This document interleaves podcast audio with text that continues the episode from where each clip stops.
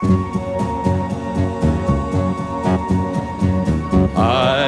went out walking through streets paved with gold. Lifted some stones, saw the skin and bones of a city without a soul. I stopped outside a church house where the citizens like to sit. They say they want the kingdom, but they don't want God in it. Yeah, I went with nothing, nothing but the thought of you. I went wandering.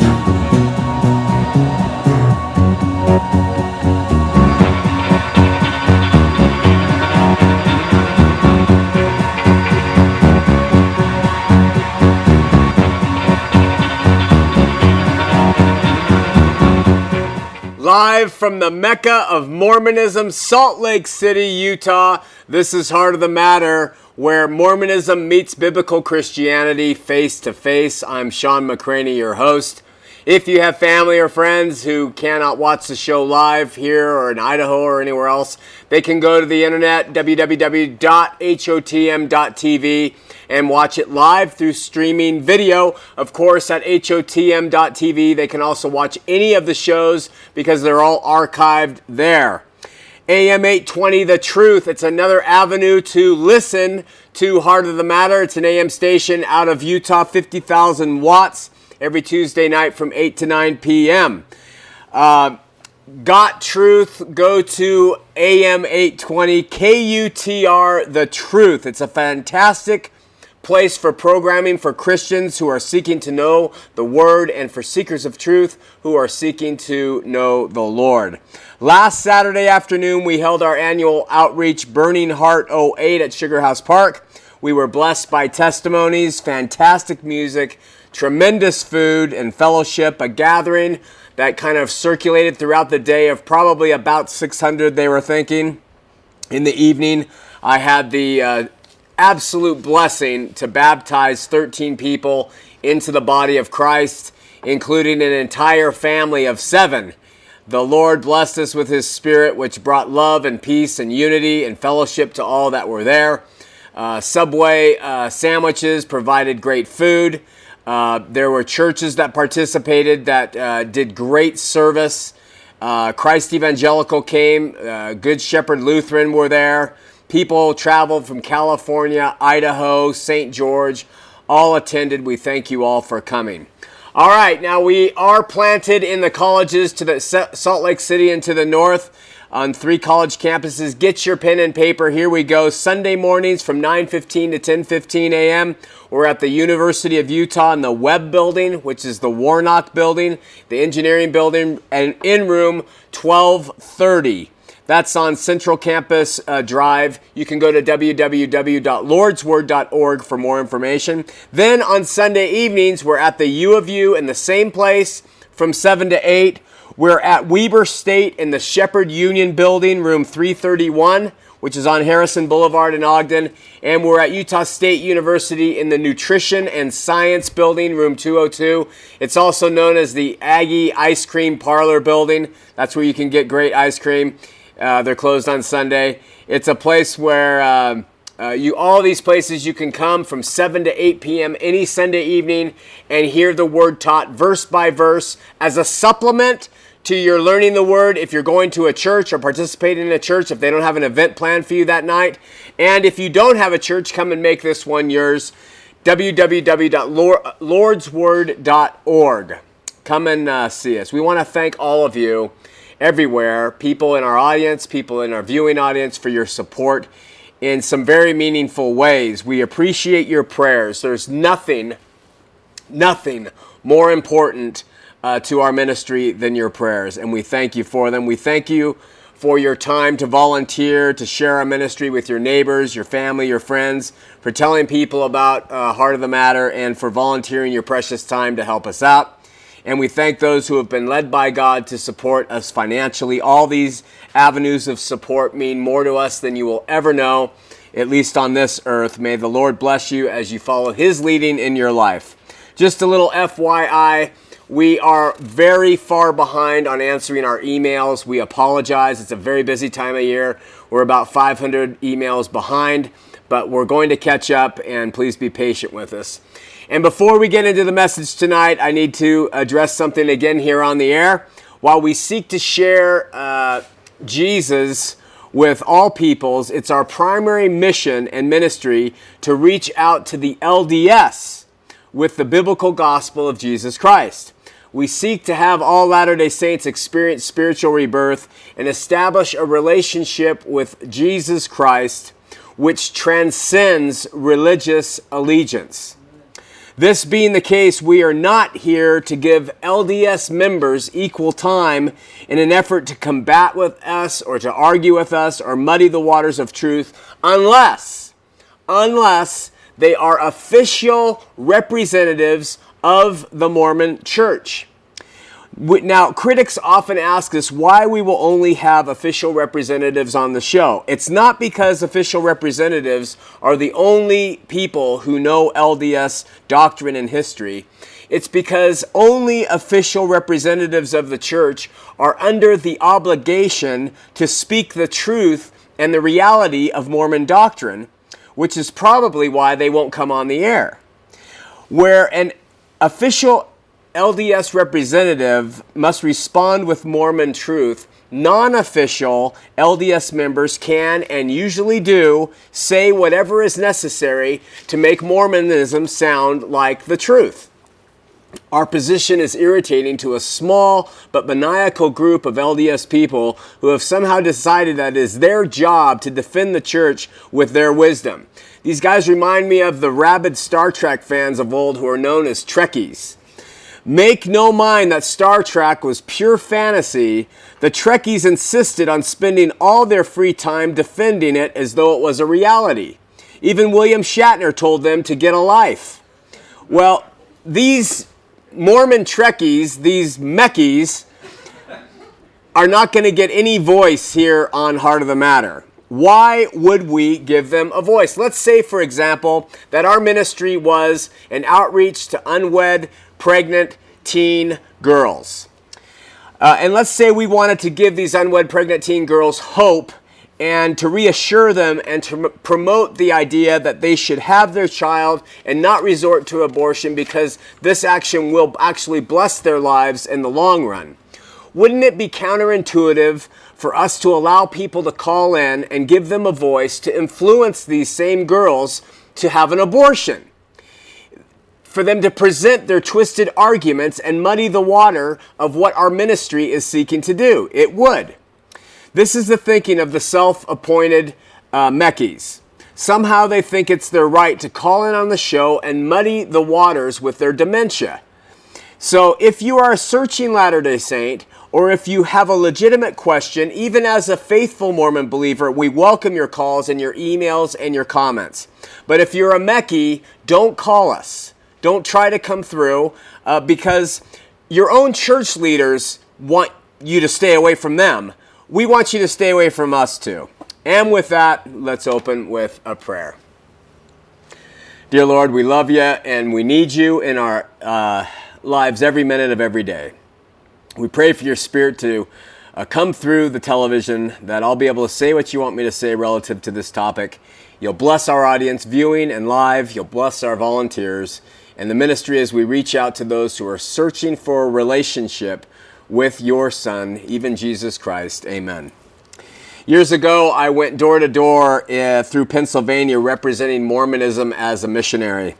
I would have a flip chart in hand, and we many times would ask three questions on the flip chart. We would open it up, and the three questions would say in big uppercase, uh, Book Antiqua lettering, Where did I come from? Why am I here? Where am I going?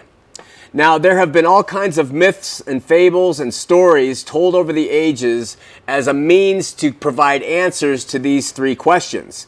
Science fiction writer L. Ron Hubbard told his fables and answers to these questions, and people today who follow him are called Scientologists. Mary Baker Eddy had her three answers to these questions, and people who accept her answers are called Christian scientists. If you come up with a story and press it strongly enough, emphatically enough on unsuspecting people, you can get them to follow your version of where did I come from, why am I here, and where am I going to. As an LDS missionary, I presented searching people with answers that came straight from the mind of one man, Joseph Smith. Tonight, I want to readdress and re answer these very questions, but instead answer with what the Bible teaches and not what Joseph Smith said. So, first, where did I come from? Joseph Smith said that we have always existed, everybody here on earth. Before coming to earth, he said we were spirit matter, which even God couldn't create, living in a premortal existent state. This fantasy is truly at the core of Mormon teachings today. I would suggest that the teaching of a pre existence and the fable and fantasy world that goes along with it is emphasized more in Mormonism as a whole than Jesus Christ. Well, where did we come from? The first four words in the book of Genesis give each and every one of us kind of a definitive summation in answer. It says, In the beginning, God. Not in the beginning, we, but in the beginning, God. In the beginning, God created the heaven and the earth. Think about this for a minute. He created the heaven, all things above us, and He created the earth, all things beneath our feet. He created all things where Genesis 1 1 says God created the heavens and the earth, John 1 1, which is a parallel in some ways to Genesis 1 1, says, uh, speaking of Jesus, all things were made by him. And without him was not anything made that was made. All things made by God, who John says is Jesus Christ from the macro level of the universe to the micro level of the atom, the cell, all things created by Him. The heavens, trillions upon trillions of light years in every direction and expanding, galaxies without numbers, holding stars and planets without numbers, holding solar systems without numbers, more than the sands of the sea, God created them.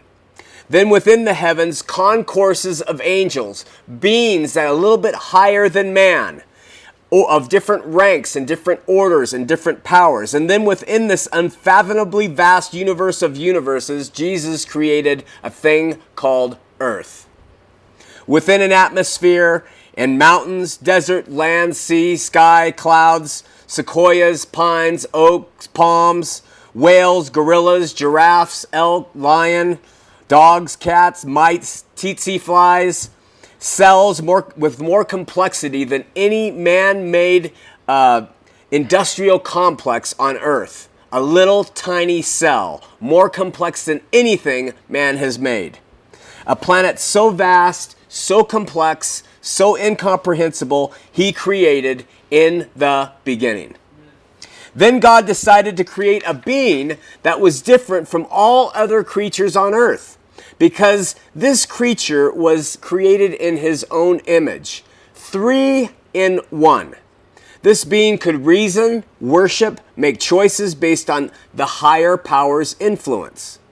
This being could enjoy and explore and relate to God, its creator. And God created this being to enjoy the earth He made, and so this being would continue to love it, enjoy it, and have relationship with God. That's why God created this being. The first of these beings was called Adam. The second, which God took from Adam, was called Eve. Quote, And the Lord God formed man of the dust of the ground and breathed into his nostrils the breath of life, and man became a living soul.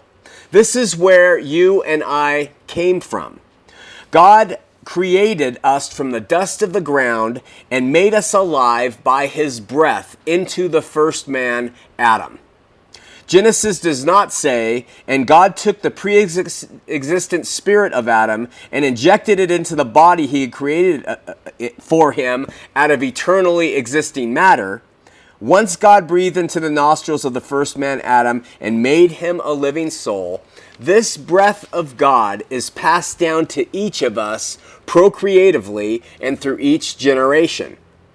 So, the second question why are we here? There are actually two parts to the in answer to this question. The first question is why were we initially here? And then why are we here now? Initially, we were created, as I said, to enjoy the blessings uh, of earth that God had created for all of us and to have fellowship with Him. This was the plan. God is the God of living, not the God of the dead. Living things are const- they are constructed, they're thriving, they're full of life, and dying things are full of decay.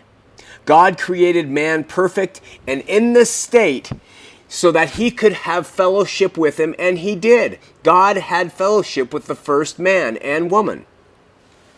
He told these first souls what to do and what not to do. But being God, and this is so important, he gave them the complete right to choose. All right? If he didn't, he would not be a good God for us to love and to want to have fellowship with. Instead, he would be a despotic God, a demon of sorts, uh, kind of like a horrid child who creates clay figures and then forces them to do his exact will. But this is not the God we love. He gives us total liberty to and to all his earthly creations and to all his heavenly creations. Now, one of those heavenly creations, those angels I talked about, became because of his beauty and his pride and his desire to become like God, chose to rebel against him. And this angel was cast out of heaven, and one third of the heavenly host went with him. And our forefather Adam, when tempted by this fallen angel, rebelled, chose to go against God's do's and don'ts, and corrupted all of God's creation which threw our home and our relationship with God into rebellion, introducing chaos and disease and decay and sin into this world that was prepared for us to not be this way. Things which God does not like or live in sin, disease, decay. This is where every one of us find ourselves today inheritors of the defiled spirit God breathed into Father Adam, and living in a fallen world and fallen flesh. Therefore, why are we here now has a very different answer than why we were initially created to be here. Why we are here now has a hundred billion different answers, all depending on the person you're talking to. In the least, God has given you uh, life which we spend in this fallen and decaying circumstance. Some of this life is good, some of it is bad, but we all have been given the choice to do with it as we want. So while we're here to enjoy life and live according to how God intended us to live, the most important and pivotal issue relative to our existence is to get ourselves back to the state that God initially created us to be in. And that was to be His children in a relationship with Him. This is why we are here. Now, the LDS have a very different picture of why we are here. It was their version of why we are here, more specifically, their explanation of the fall and God's appreciation of the fall, that got me to start to wonder and question Mormon doctrine. You see, I got to the point in my life where I wanted nothing to do with a God who sent me to a place where people, including children, are raped and murdered and imprisoned, and where most of the world lies in starvation and in desperation. I could not reconcile a belief in a God who liked this or this was his plan. What helped me to understand and ultimately receive the true and living God was to recognize that God is not the author of this fallen world or the things within it. He does not want his creations to suffer. He does not like death and disease and decay. How can anyone believe in a God who says, There, there, little one, being dragged behind a car for 13 miles because of your color is character building? You sh- it's going to test to see if you really love me. Not me. But this is the God the LDS embrace. To the LDS, Adam and Eve were courageous for breaking God's law because to them it was the only way to bring about mortality, sin, and death into this world so that all of us would then be forced to show God how worthy and true we are to Him by being obedient in the, in the face of opposition. In other words, Adam and Eve were told by God not to eat of the fruit, and they did. To Christians, this is called sin. To the Latter day Saints, it's called courage. There are several ramifications of this non biblical stance. First, it makes the fall the will of God, which makes all sin and decay uh, that has resulted in the fall his will too. I can worship a God who, because he allows man to choose, allows things to go very badly as a result. I cannot worship a God who sends some of his spirit children to an earth that is more of a terrible nightmare than you can believe because they need to feel pain and suffering and death in order to be proven worthy of his love. Secondly, the LDS version of the fall places pain, solution, places the pain, solution, and recovery from the effects squarely upon the back of the individual. To the Christian, the recovery and solution for our state is, was placed squarely and wholly upon Jesus Christ, through whom we find our comfort and our solace and our peace. If the fall was planned and good, like the LDS suggests, then we are all down here in one giant competition to prove our holiness and worthiness, and the failure to prove it is our own fault. But if the fall was evil and not required, we are all here under the burden of sin, but have a Redeemer upon which we can look completely for our survival. I hope it's making sense. Which brings us to the final question where are we going after this life? Life is interesting because it seems like it goes on for a long, long time, but at the same time, it slips through our hands like water, and before we know it, we are old, then we are dead, and then we are part, fully part of the decaying and dying world. And we disappear forever from the mortal plane. Billions upon billions of God's creations have simply disappeared, poof, gone. Where did they go? Our bodies have been reaping the harvest of living in a sinful place, and so we experience death. Remember that breath of God that God breathed through uh, Father Adam? Well, that breath, that spirit, just like our bodies, has been corrupted and decaying because of the exposure to the conditions of this world and our own sin. When we die, this spirit should return to God who gave it. But guess what? If the spirit was corrupted from birth it, and it is not cleaned up, and it is not cleaned up, it cannot return to God, who is the grand and holy creative fire of all things, but will instead go to a place that God prepared for those angels who rebelled against him prior to this earth being created. The Hebrews call this place Sheol, Tophet. Jesus called it Gehenna. Scripture says it's eternal. Well, if we are born with corrupted spirits into a corrupted world and we leave in the same manner in which we came, we are going to these filthy, we are going to live with these filthy spirits in the place that was created before the world was. There is nothing we can do to escape hell. There is no good work you can do to clean yourself up. There's no life well lived, no good or generous heart, whether it's a life of a little sin or a life of a tremendous amount of sin. We will all be banished and sent to that place that was prepared for Satan and his angels if we don't have the sin completely and totally erased. And it's only erased through one means.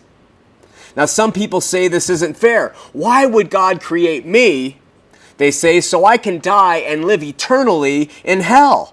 This doesn't sound like a good and fair and loving God to me at all, does it?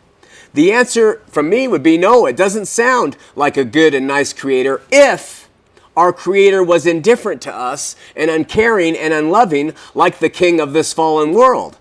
But our God is not, is not such an uncaring and despotic God. He does not want any of us to suffer.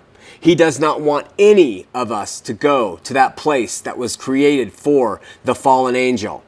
He sent his son, God in the flesh, the creator of all things, to suffer for the conditions and sins of this fallen world. He took on the burden of sin, your sins, every single one of them and mine, and all we have to do is believe on him and have faith on him. In the name of him, the Lord Yeshua, in Joshua, Jesus, Jesus.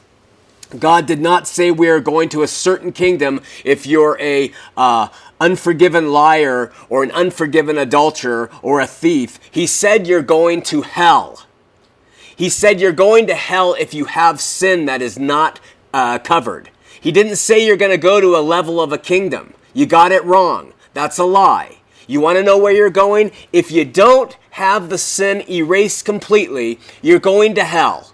I just want you to know that. Now, last time we did a show on hell, I had so many people tell me that they're never watching again. I don't care. I just want you to know that if your sin is not covered completely by the blood, you are going to hell. Okay? And that is a terrifying thing to consider. And don't play with it. Don't mess around and think it's not a reality. Jesus talked about it all the time. God didn't say you'll live with him if you do temple endowments. He didn't say you'll live with him if you do certain ordinances or join this institution or that. He said you have to believe in your heart, confess with your mouth that Jesus is the Christ, and you shall be saved. Where did you come from? You came from the dust of the earth, and you were given the breath of life from God who started and initiated this whole scene on earth. And it was a beautiful, perfect garden, Eden. And, and Adam and Eve could have had children and raised them in the fellowship with God. And it would, would have been right. But sin, because God allows choice, was brought into this world. But God said, This is not going to beat what I have intended. And I'm going to come down myself and I'm going to suffer and die for you. Why are you here? To live your life more abundantly. And there's only one way to live it abundantly and with joy and happiness, and that is through Jesus Christ. Where are you going? To heaven if you have received him in faith, and to hell if you haven't. Let's open up the phone lines 801 973 TV20, 801 973 8820. Call in. Uh, we're going to go to a commercial break in about 50 seconds, and then we're going to come back and take your calls. Um, so if you call, please have a question. Please uh, make it short or brief or a comment.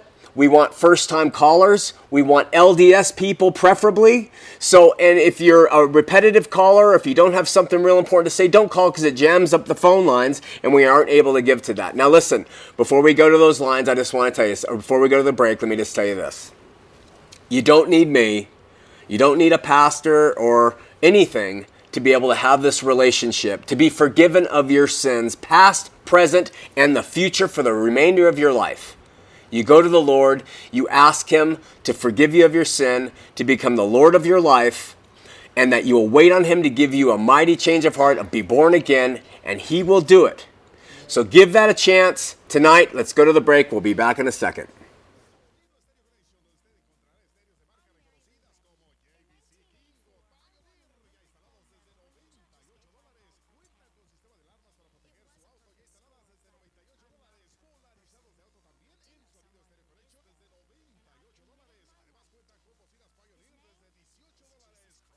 Well, we're back, and we're going to go to Lane in Salt Lake City on line two. Lane, you're on Heart of the Matter.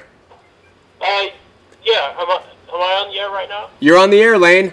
Okay, my question is uh, concerning, uh, I've heard this thing about the law of consecration, and my, my question is, uh, law the law of consecration is a lot like uh, Soviet communism, as far as I've read. And when I was in seminary in high school, they had taught me that it was different from communism. But when I look at things and I see if you replace the government with the Mormon Church in Utah, then you have essentially the same thing, a religious communism. I wonder if you could comment on the law of consecration. I've uh, just to let people know the law of consecration uh, was where everybody gave all of their goods in a community. If you had a community of 100 people, they all gave in and they distributed uh, to the people equally. And, uh, and so what Lane is saying is he feels like that's more like communism. I don't know why the LDS would refute that. I mean, what, what did Karl's, Karl Marx say? He said something to the effect of, uh, uh, well, something like everybody does their part and everybody takes what they need. And it, it's the very same concept. But you see, communism under a, a righteous ruler, under a um, theocratic king, is kind of what a picture of what Christianity was like. I mean, the early church, they tried to live that. And uh, Ananias and, who was it? Ananias and Sapphira? Yeah, they, they got killed because they lied about uh, about it. So many, I, I, think that the intention is right, and I think in the heavenly world it's right. But I don't think it's going to ever play out here on this earth because we're still in the flesh, and it still brings forth jealousies and and all the deceit that can come with material things. But the LDS, LDS Church, it didn't work for them either. I mean, it failed miserably, and that's why they don't practice it. Well, you got to turn that TV down, Lane. We're going to go on to Grant on line three. Grant, you're on Heart of the Matter. Uh, yes. My question is uh, God created us from the dust of the earth. And so, what is our purpose? What is His reasoning for creating us? Just His own pleasure? Well, a uh, couple things, uh, Grant. First of all, God is creation, He creates and that is part and parcel of his nature. Just like justice is part and parcel, all love, he's a creator. He creates. And so I don't think he sits back and says, I'm going to create only things that are going to be successful. I think he says, I'm going to create and give life and opportunity and create. So he created this world and it fell into sin. His original plan was to have fellowship with man who he created in his image. And, uh, and that fellowship part fell away because sin was introduced, and God doesn't dwell in sinful, unclean places. And so we had to have a Redeemer come and redeem us. And so uh, that, that is exactly how it seems to be. I, I, think that He created us to have fellowship. The world fell into sin, and uh, now He seeks fellowship through us when people are reunited through Him through the faith in His Son. Does that make any sense? Uh, well, really, we what what is really our uh, what do we gain from this? I mean, what do we have to look forward to? Well, let me ask you this: uh, from a very basal level, have you ever had a really good cheeseburger? Oh yeah. Okay, so you've gained already in living and enjoying some of the things this earth provides. Already, forgetting about anything else, He's given you life where before you didn't have life and He's created you in His image, and He's given you an opportunity not only to eat that cheeseburger, but to eat heavenly cheeseburgers for eternity in some realm that is even greater. So it's I think that your position or your question is somewhat self-serving as what's in it for us. Life is in it for you and the opportunity to have eternal life. Well, some people don't have a very good life. You know? You're right. And that is the result of sin being brought into this world. This is my problem with Mormonism is that when I look at somebody who is missing limbs from birth and can't move or talk and lives in India and starves to death by the time they're 4 by their father beating them in addition to that, I look at Mormon's plan of salvation and think, and God said they had to come down here to, to learn and grow and, and learn to be obedient and prove themselves? I can't resonate to that God. But I can resonate to that poor suffering soul in India who is in this body and it came because of man's actions, because of Satan and sin, and God offers himself as an answer and a solution to those problems. That God I can relate to. Okay. Does that help? A little bit. All right, my friend. Thanks for calling. Okay. Okay, bye. We're going to Doral in West Valley. Doral, you're on Heart of the Matter. Oh, how you doing, Shawn? I'm doing well, Doral. Hey, uh, have you got your uh, that one program on uh, the radio 820? Is that in order now? It, for about the first three weeks, it was the same show. So uh, what, you know what happened? We had some of our shows crack. It goes all the way to North Carolina, and um, I probably stepped on them as they were going in the mail, and so we had a little problem. But we're fixing that. But I think tonight, tonight it was last week's show. Yeah, we're one behind with them. It's not live on the radio. It just right. plays. Well, I just needed to ask you a few things about your narration on uh, why or how man came about. Okay. So I, as I understand it, your uh, your God had existed for an infinite number of eternities, all by itself, and then uh, decided to make man. So he took a chunk of nothing and made the earth, the universe, and the cosmos, and the earth. Did you just say a chunk of nothing? Well, okay, out of nothing. Okay, and then going. decided to make man out of nothing. No, he made man out of the dust of the earth. Okay. And uh, now the uh, the God, uh, well, I suppose would be self-fulfilling. That is, that Self-existent one, yes. didn't need anything. Didn't need any love. Didn't need any companionship. Didn't need any. No, I don't. I don't read it. I don't ever read in the Bible it's saying that. Well, uh, That sounds to me like theology that you've absorbed somewhere. well. So we- we're assuming that that And you know what happens when we assume, Doral? the the, tr- the Trinity or God had existed for an infinite number of eternities without anything else. So it must not have needed anything. Well, how do you know it's without anything else? First of all, It what? how do you know that the Trinity existed without anything else? First of all, What else was there? well, I, I'm not going to try to contemplate or explain to you with my limited mind what there was. Okay, well let's let's let's go by, by that for a minute. All right. So then uh, here we have man. Now, uh, and you're not willing to say that that that the Trinity or God didn't need anything, but at any Well, rate, they had each other. what it what it did, it, it, ended up creating man, which ha- his creation has a 98% chance of failure. 98% of them are going to fail and go to hell. Okay.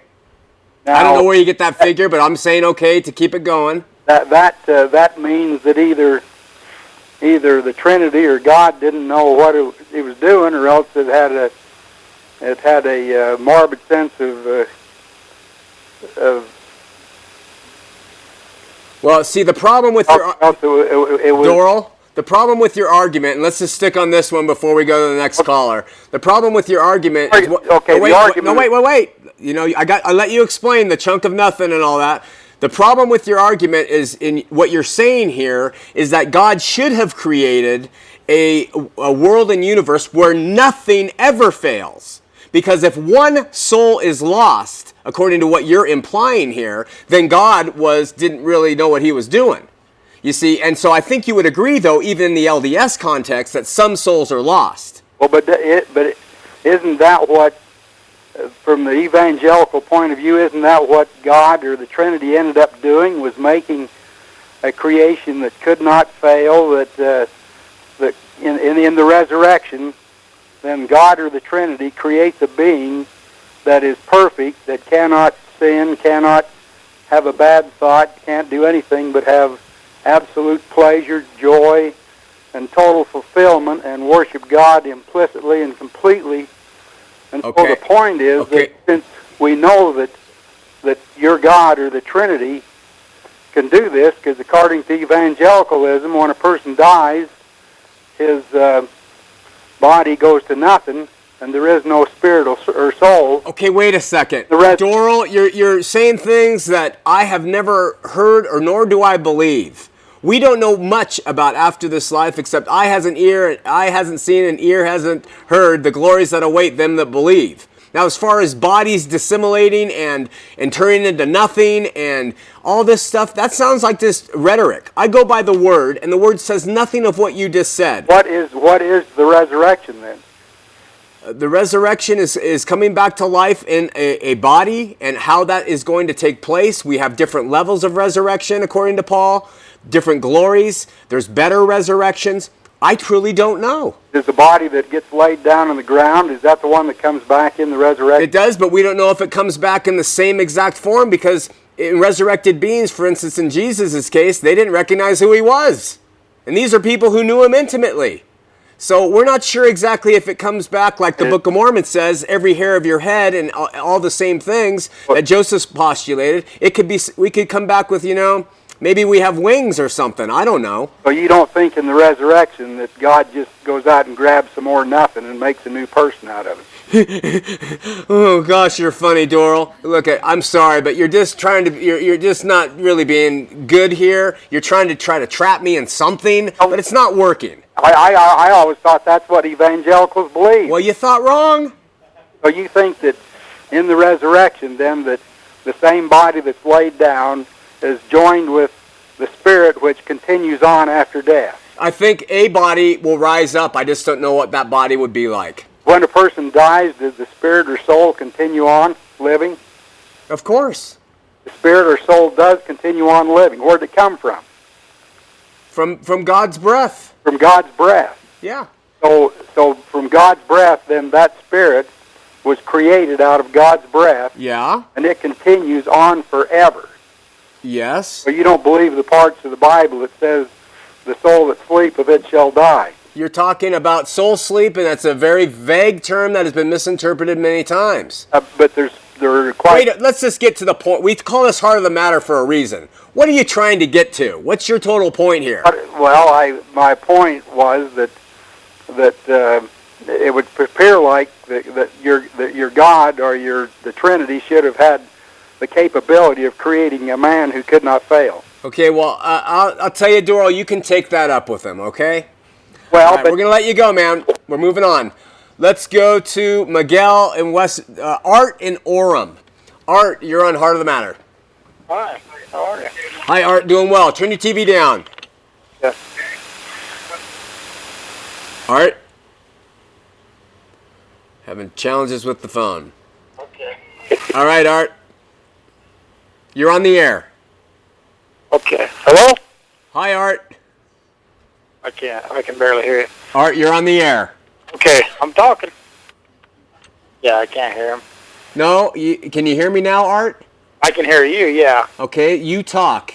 Okay, I'm talking. Okay, talk. Hey. Talk, Art. Okay.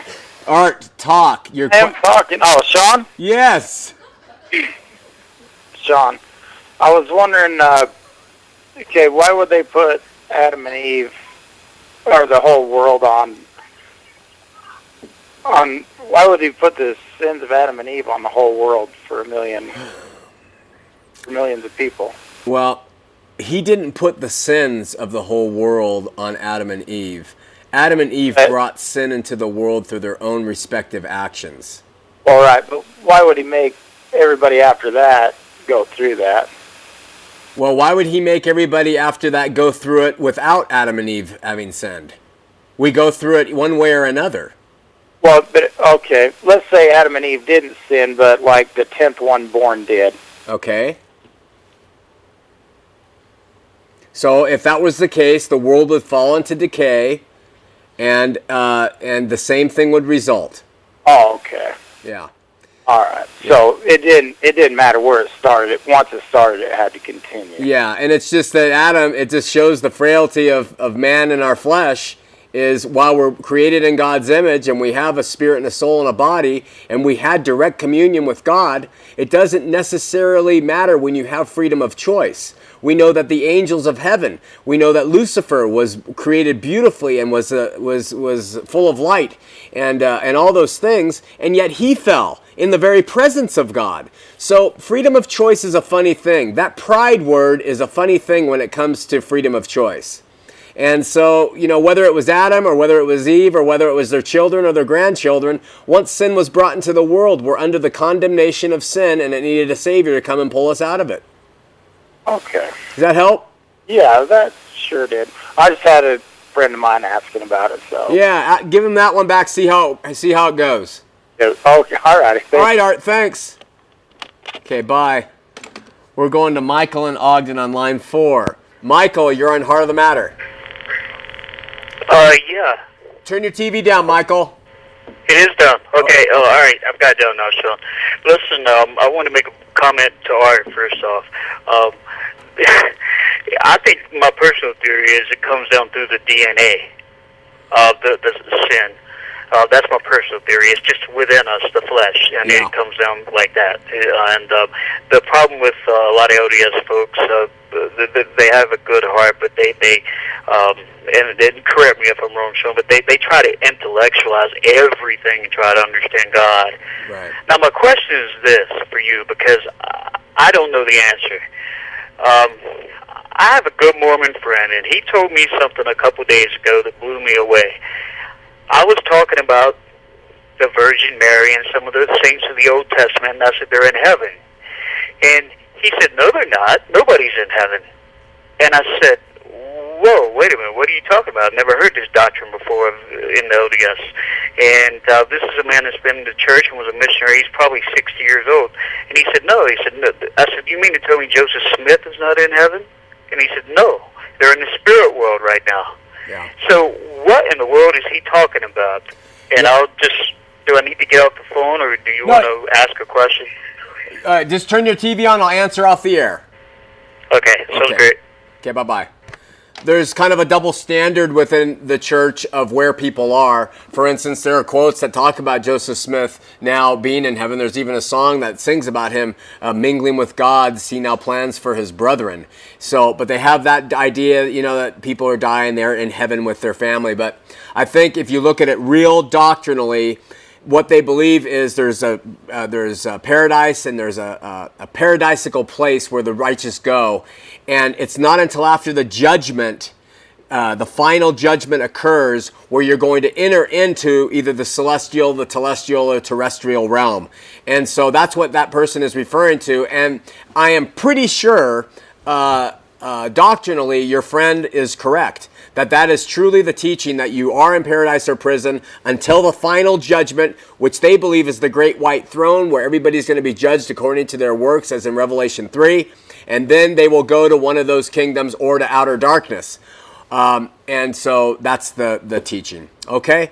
So let's, and, and just to let you know, on the Christian side, the great white throne judgment is going to happen to those people who are going to come up. Hell's going to release her dead. The judgment will come. But it has nothing to do with the Christians. The Christians will be taken up. They will enjoy the uh, uh, life with the bride of Christ. The Christians will come back with Christ to usher in the millennium. And that is going to occur through a taking up or a rapture. So the Christians are not part of the great white throne judgment. And if you read the scriptures carefully, you'll see that's the case. Now, will Christians' works be judged? Absolutely. But they're judged on what's called the Bema seat in the Greek. And what it is, it's like being uh, crowned for an Olympic race. And your works are going to be laid on an altar and they're going to burn as hay, wood, or stubble. And, or they're going to survive because they're going to be a precious metal like gold or silver. And if they retain, if they remain on the altar after the fire, you're going to be given crowns for that, those works you did. That is the judgment the Christians will be going through, and they're going to receive rewards for their works that they did out of the goodness and love of their heart. But the great white throne judgment is something completely different. Okay, let's go to Nate in Riverdale, first time caller. Nate, you're on Heart of the Matter. Hey, how's it going, Shawn? Going good, Nate. How are you? Good, good. Hey, I just had a, a couple comments on, uh, you know, the reason that God created us and uh, our purpose and what we're supposed to be doing while we're here. And uh, I Okay. can't think of any verses right off my head, but maybe you can back me up with some verses that might come to your mind. Okay. I believe our purpose for God creating us is for His glory. And, uh, you know, the purpose for us being here is to glorify and worship Him. And when we're not worshiping Jesus Christ, then, you know, we're either worshiping false gods or false Christ or even ourselves. So, I mean, God has created us as beings of worship, and you know, ultimately that's what we do. So we just got to make sure that we're worshiping the thing that deserves the worship, which is Jesus Christ. So, Nathan, let me restate your comment and ask you if, if this is correct in what you're saying. You believe that we were created to glorify God, so we were created to worship God uh, throughout our life, and that's why He gave us life. Yeah, I believe that He created us as beings of worship. So if we're not worshiping Jesus Christ, ultimately we're worshiping something else, and that's why you know it says clearly that God is a jealous God. So if we're not worshiping Him, Yeah, I don't dispute that that at all. I mean, I know that. I mean, ultimately, what God wants for us is to have a worshipful relationship where we praise and give Him the glory and honor. But I don't know that that uh, answers the question: Why were we created? If you say God created us to be here to just worship Him, then I think that takes away from much of what Jesus did when He was on earth. Jesus lived an abundant life. Jesus had friends. Jesus lived life. It, uh, he, of course, of above all things and first and foremost, worshiped the Lord. But if when a Christian tells somebody that the reason you were created was to worship God, it's it's so far out of context with where they are in their life and where, what life is that it's a difficult thing to say for there to be true understanding. Now, I know in the end you're right. I wish that's all I could do. But uh, I don't think that we were created in order to be what how some people would view this as minions who do nothing but worship. I think he gave us life to have life abundantly, but the only way you can have true abundant life is through worshiping him. Does that make does that distinction make any sense? yeah, that makes sense. I mean, we all fall short. I mean, I don't know of anybody who worships God 24 hours a day, seven days a week. Right. But Yeah. Well, I hope we do within our hearts. That's maybe what you're what you're saying is that within our in our hearts he's hearts, always but there. I mean, yeah, yeah. I believe in our hearts. I mean, God has created us to worship Him. That's what we're here for, for His Yeah. glory. Okay, my friend, thank you for the input. Yep. Okay, bye bye. We're going to Robert in Spanish Fork, first time caller. Robert, you're on Heart of the Matter. Howdy. Hi. Um, you know, I just wanted to go on with uh, what the last caller just said. If you'd go to Isaiah 43:7, Do you have it? yeah, Read it to us. it says, "Even everyone that is called by my name, I have created him for my glory. I have formed him; yea, I have made him." And you know, uh, with the last guy, you know, it is for his glory, but worship is not the only way that we can give him glory. Right. And many ways that we can give him glory. That's a great verse. I really appreciate it, Robert. You're welcome. Thanks so much. God bless. Up the good work. Thanks. Bye bye. Let's go to Tracy in Salt Lake City, first time caller on line four. Tracy, you're on Heart of the Matter. I have a question for you. Yes. I am a recovered Mormon, so I call myself an RM. Okay. Okay. And I do study different religions. There are Christians out there who firmly firmly believe in reincarnation. Really? That they have lived other lives and they've been they've come back for whatever reason. And the different religions such as Hinduism does believe in that. For the Christians out there who do believe in reincarnation and are having trouble finding their inner peace with Christianity and yet firmly believe in this issue. What is your take on that? And how does it fit into that we have many lives Yeah. beyond the time that we live here on this present earth and that there are worlds without number? Yeah, Tracy, I, I would uh, say that it's a, it's a heretical teaching. It's, it's false and it's not biblical. Uh, if it was in the manual of Christianity, then we could have some dispute, but it's just not. In fact, it's refuted. You know, uh, and so we are we are given life, and then comes death, and that reoccurring theme is throughout the Bible. So if you have run into Christians who say they are Christians and believe that, they are like anything, they're just an offshoot group or individual who has brought in a doctrine that is not uh, part of the Christian belief uh, system or doctrine. So, in all those other religions that, such as Hinduism, who Yeah. believe in reincarnation, who are also preaching love, and who actually believe Jesus Christ was a prophet Yeah. who reincarnated three times, Well, it's it's it's kind they're of basing that on beliefs that are not correct to Christianity. Correct? if it, yeah, because if it was if it's not part of the manual that the Christians go by, then you what you start to develop is something that is not the truth according to what Christians believe and what I believe. And so if you take Jesus and say, well, you know, it says here, I am the way, the truth, and the life, but then somebody outside of it says he's the way, the truth, and the life, along with Buddha. They just add that along with Buddha, three words. I mean, it automatically changes the whole context of what the manual teaches. So even though there are people who love and there are people who do believe Jesus was a prophet and everything else, if it skews what the manual teaches, the Christians, true Christians, are not going to embrace it. They, they just won't. And uh, that's why we have the manual that we go by. So if you have a Christian who truly believes they've been reincarnated, for whatever reason, they firmly, Yeah. to the marrow of their bone, believe it, what is your advice on how to figure out what they really do or do not believe? Well, my advice would to go to the, the word and to say, well, let's talk about your. Let's. I'd probably go back to their first their belief about God, and I would just systematically go through their doctrinal positions.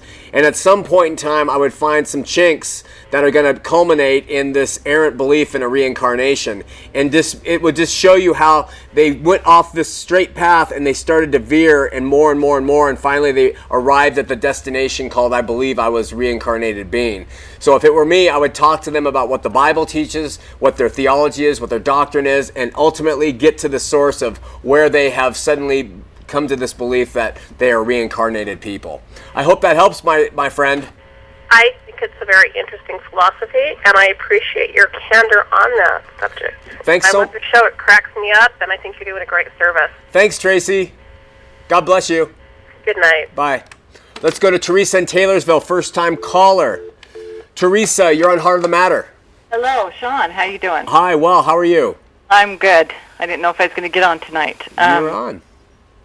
I just want to thank you so much for giving me truth in a in a way that is humorous. You're you're so humorous, Shawn, and I just so appreciate that. I've been reading a book about body language, and uh, it says that if if we laugh, it's like an aerobic workout. I need to do more laughing. it does things to our body that just that just um, activates uh, the things that are really healthy. It's a healing thing. Huh. Well, God, God wants us. God wants us to do that. Psalm 91. If you dwell in me, I, I, He gives us a promise, and He just He just tells us that you dwell in me, everything's going to fall off the side. You're going to walk through storms. You're going to walk through all this stuff, but dwell in me, and the and you will get. Uh, you will feel joy. Uh, truth is, ha- you know, it's happy. Yeah. It's it's understanding what what He is trying to do for us, and worship is happy. It's it's just. Uh, I just thank you for uh, giving me truth and helping me see the difference between the two. I always felt like I was a a uh, reject from the LDS Church, and I never felt good enough. Yeah. And I've been a Christian now for about five years, and it's just so so warming. Thank you. Oh, thank you so much. Thanks for the call. Uh-huh, bye bye. God bless. Bye bye. Listen, uh, I'm going to try to take this call. I'm sorry, Bruce. You're a first time caller, but you've only got 30 seconds. Hey, Shawn, I appreciate you. I've listened to your program for a long time. Quick question, I'll hang up. Okay. Um, how do people who have uh, not heard of the gospel, that lived in the past and history and other parts of the, the world, um, how do they avoid going to hell if they have not asked for forgiveness from Jesus? In other words, not know about Christianity. I'm going to let you answer that, and I'll hang up and uh, get your answer on it. Appreciate it. Thanks, Bruce. You bet. Bye.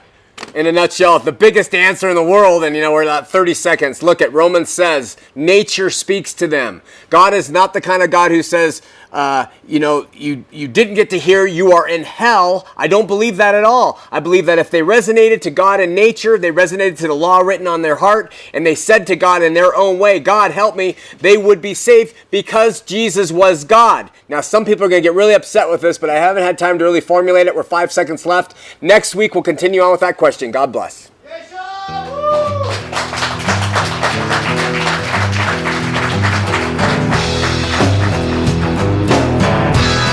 Gonna break. I'm gonna break my. I'm gonna break my rusty cage and run. I'm gonna break. I'm gonna break my. Gonna break my rusty cage and run. I'm gonna break. I'm gonna break my. Gonna break my rusty cage and run. I'm gonna break. I'm gonna break my. gonna break my rusty cage.